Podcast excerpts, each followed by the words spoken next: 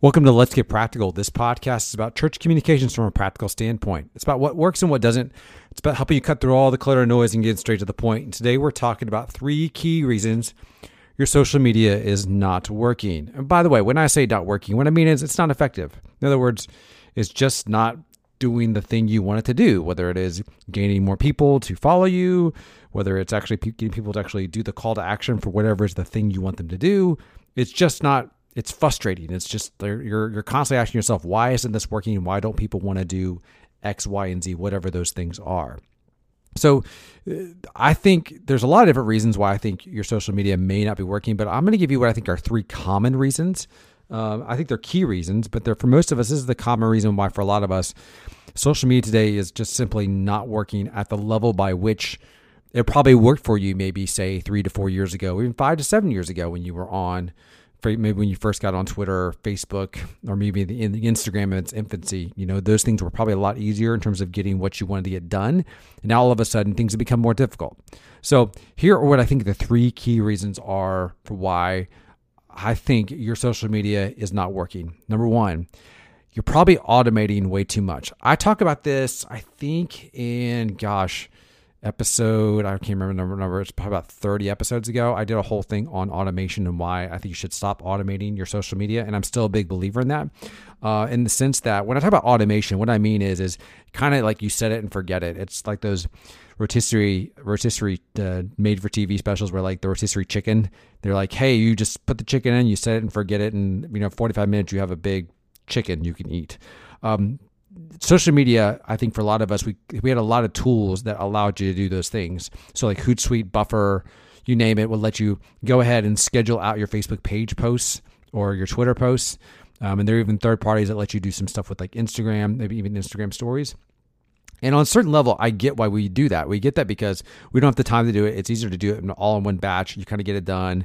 Um, but the problem is, is that when you automate at the level of which a lot of us are automating, we don't really think through the engagement in a, in a way that's probably constructive. We actually really honestly what we start to do is we don't really be in the moment. So social media becomes less about capturing or documentation, if you will. It becomes more about creating these almost these moments that were previously passed and you're just regurgitating them, whether it's a sermon clip uh, maybe it's an audio piece, or maybe you know it's a photo from like two or three days ago versus capturing something in real time. And so with automation, yeah, it does ease your workload. It does allow you to put things a little more professional and polished because now you got time to go into Photoshop, clean things up, that kind of stuff. But if you did it in the moment, yeah, it's going to be a little less polished, a little more raw. However, it's going to be more authentic and more real to your audience. And I think for a lot of people, I think they're starting to figure out automated social media. They're starting to realize, hey, that stuff's all going to look the same. These these you know abstract graphic quotes with scripture on them are all starting to look the same in people's feeds. So I think you're probably automating stuff on a certain level. And again, I, I understand if you're a volunteer, you're like, this is all the time I've got. I get that. But I think on a certain level, automation probably is hurting you in terms of your reach because I think your audience is kind of getting a little bit more, you're being more predictable to your audience than you realize when you automate stuff. Number two, and this one's a painful one because this involves money. And if there's something we'd love to talk about in church, that's money. And I, I'm obviously I'm kidding when I say that because the reality of it is is is number two reason is probably you're not willing to pay for social media. In other words, you're not willing to pay to promote the stuff that you're putting on social media. You're expecting to find unique ways, if you will, to get around the organic reach. Now, there's some ways to do that. Creating Facebook groups are, is a good way to do that. Um, you know, getting people to share your content. If you have a social media team of influencers who, you know, influencer inside your so in your inside your social circles inside your church, that's an easy way to quote unquote, you know, get around that. But at the end of the day, you still got to pay if you really want to be effective, especially if you, specifically if you got like social media with real calls to action, like register for this event, volunteer to do this. If you got specific things you want people to do, you got to be willing to pay for it. Uh, and you don't have to spend a tremendous amount of money, but it's going to require money. And for a lot of us, that we just don't have that money, and that's understandable. We just need to know that that's a limit that we're going to run up against, and we're not going to be nearly as effective as we could be if we just spent a little bit of money on social media, just a little bit of you know, I even, I'm not a big fan of this, even boosting your Facebook post, if you will, which is just throw another 10, 15 bucks at a post and just boost it a little bit.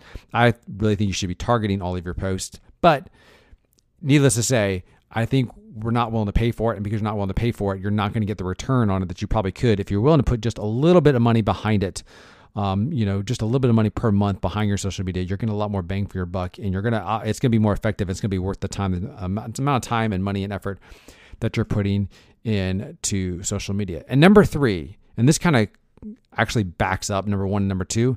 Number three, you're not willing to spend time on it you're not really willing to actually do the hard labor it takes to actually make it effective. And I know for some of y'all, you may be listening to this podcast and going, "No, I can. I I've got the motivation, and I am willing to spend the time on it." Okay, great. But I think for a lot of us, we're not really willing to spend the effort on it that really needs to take place because that's why we automate it. Um, that's why we do certain things because at the end of the day, we're kind of you almost kind of run into this this little bit of like helpless, hopeless feeling, which is kind of like I've done this I'm just tired of this. I'm not really. You kind of you kind of run into that. And I will tell you, if you're running the the point where you don't feel like you're you're not willing to spend the time on it to actually make it effective, because that's what it's going to take to kind of be in the moment and document. And I think a good way to look at it is like document versus create, for that matter. Then you need to go find volunteers or another volunteer if you're a volunteer, and find somebody else who's got the time to spend on it or has the passion to spend on it. So, from a personal note, for myself, I this is confession time, if you will. I can't stand social media for the most part. I really don't like it. I don't think it's a, I don't think it's good for society, etc. I'll get on the soapbox, if you will. I do think though it is highly effective in terms of reaching people. It is highly effective. So I understand it's got to get done. So I have vol- we have got volunteers. I've got somebody on my team. I've got a wonderful wonderful person named Morgan Comer who is an unbelievable rock star who handles a lot of that because I just don't want to deal with it. I understand it. I know how it works. If I had to do it, I could totally do it. But honestly, it's just not what I'm passionate about. So if this is a thing and, and if you handle communications for your church and you're not passionate about it, be okay with letting it go and let somebody else deal with that. Um, but because if you don't do that, you're just end up harming your church because you're just holding on to that. Just learn to let go. And yeah, granted, by learning to let go, you may get some stuff that's not perfect, not maybe the voice and voice and tone of what you wanted it. But the reality of it is, is at least somebody else is going to spend the time on actually making it effective and putting the effort into it. And you need somebody to do that if you're going to make it effective. So, you know, take it from me. If you're if this is not something where you want to live, find somebody else who wants to live there, encourage them, equip them, and get them where they need to be, and let them run with it. That's what I did and it's taken a lot of mental load off of me. And uh, again, I don't have to have you know Facebook open twenty four seven or Instagram or Twitter for that matter to kind of figure out what's going on. I've got somebody else who's who's looking in that. And if I, again, if I can, if I have somebody on my staff who is paid to do that, I would find volunteers to do it in a heartbeat. To, to, handle this because uh, for me again it's just not something a place i want to live so the three things again i think three key reasons why your social media is not working is one you're probably automating way too much uh, for a lot of us, again, that's super easy to do. Just grab some stock photos with some scripture on it, throw it into Buffer, throw it into you know Hootsuite, and then set it and forget it. Um, number two, you're probably not willing to pay for it, which again is totally understandable if you got budget constraints. That is completely understandable. Just know that that's going to be a limiting factor for getting your social media to work and get people to go to your call to actions.